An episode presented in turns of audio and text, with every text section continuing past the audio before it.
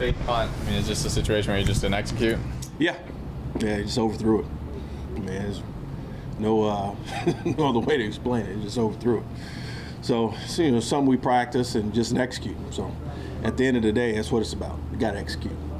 Execution under pressure. That's our jobs. So we all got to do. So we just didn't execute. Why do you think Riley?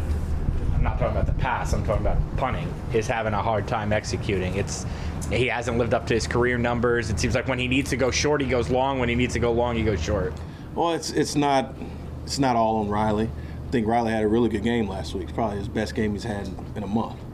So he's got to keep working to get better. I mean, that, that's our primary focus, not to focus on the negative or, or and just make sure that we're doing everything we can as a unit and as individuals to get better. And that's just you know that's part of our process. Did something go wrong then in the process that we didn't see on the 18-yard punt right before the half? No, it was just a bad punt. Yeah, I mean, we ain't up here making excuses. He just didn't execute. Uh, you know, and I probably should have let him punt it. And it was one of those situations where I, we wanted to execute a certain style of punt, trying to, you know, trying to create a turnover, and uh, probably should have just got cute. Probably should have just punted it down there and try and get inside the ten, and you know, but we're trying to make a play, and that's you know, when you get down like that, you start to press a little bit. And anytime you press, a lot of times bad things happen.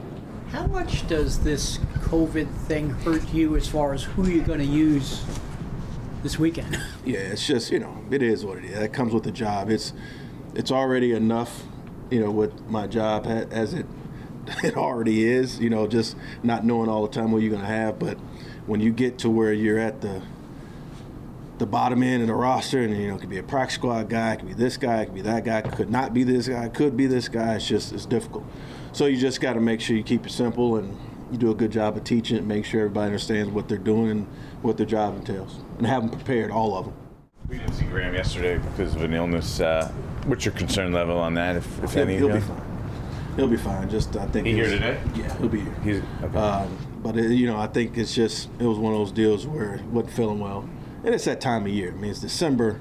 You know, you go out of town, you come back. It's you know, it's warm now. It's cold, and just you know, it's just that it's that time of the year. How did Brightwell not block that punt? Actually, he, he did. He, he hit his knee, and uh, but it just went past the line of scrimmage. But uh, that's a good question. Uh, no, it, it was a layup. You, know, you got to make the layups. And uh, I, I literally talked to him about that scenario during the course of the week because it just happens. Like out of the thousands of reps I've seen on punt rushes, I told him I was like, don't be shocked that it's you and the punter eye to eye. Like when you look up and it's like, oh, there he is. Like, it, it happens. You know, they miscounted. He had a beeline to the punter.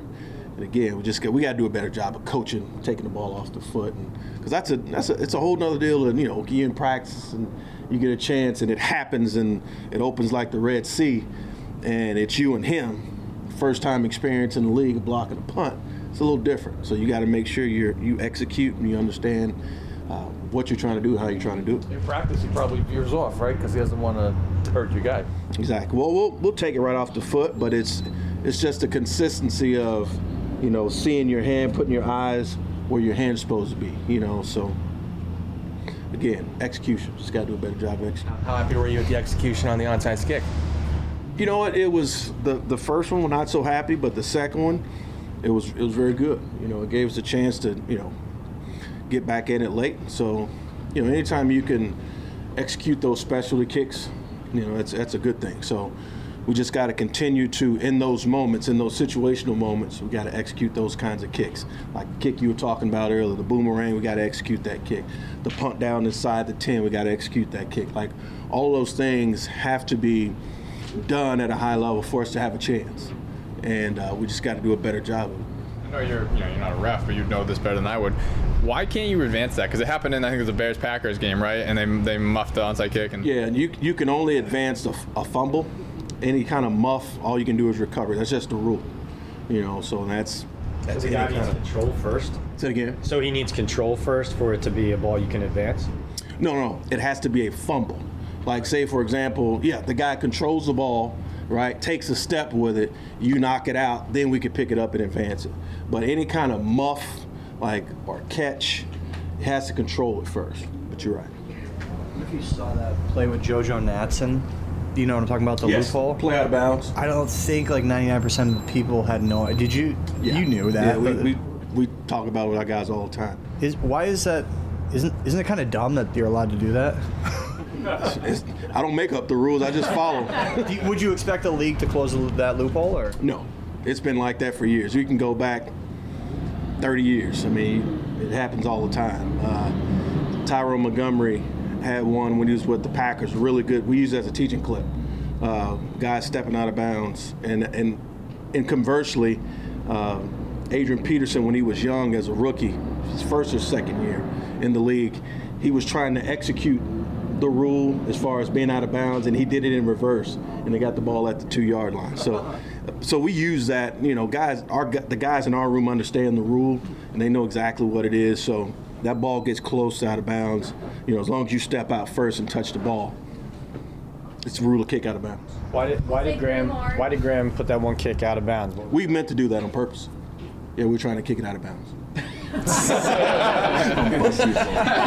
it's, we were trying to so kick good. it. You told him to kick it out of bounds, and he did it. No, we were trying to go left, and you know that's it's always a hard kick for a right-footed kicker to go left.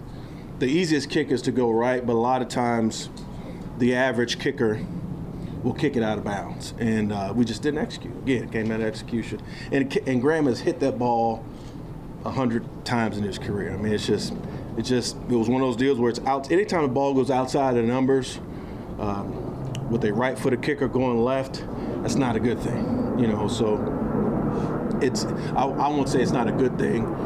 I'll say that it's it's in danger of going out of bounds because of the power angle. You know, their, their power zone, so to speak. You know, going in that direction have a tendency to pull it. It's like playing golf. Same thing. You know, you You know about that? yeah, a little bit. you, you, were, you, you mentioned already, you know, a boomerang kick, an onside, a fake punt, uh, the kickoff you just mentioned. Uh, what's the line between trying to get too cute and just, you know, going and booming the ball and, and, and These these these things are routine things for us as far as kickers are concerned because that's their job. Like the boomerang for Riley, that's that's part of his job. The onside kick, part of his job. Like all those things, that's something those guys get paid to do. You know, so it's it's no different than asking a wide receiver to run a, a double move route with a little extra on top of it. You know, as far as being able to set up a DB, and that's their job. You know what I mean? It might not be the easiest thing to do, but they're paid to do it. You know, so those types of kicks, those are things that we have to execute in those moments. You know, we get paid to perform under pressure. That's our job. Coaches, players, it's execution under pressure. So we have to be able to do that.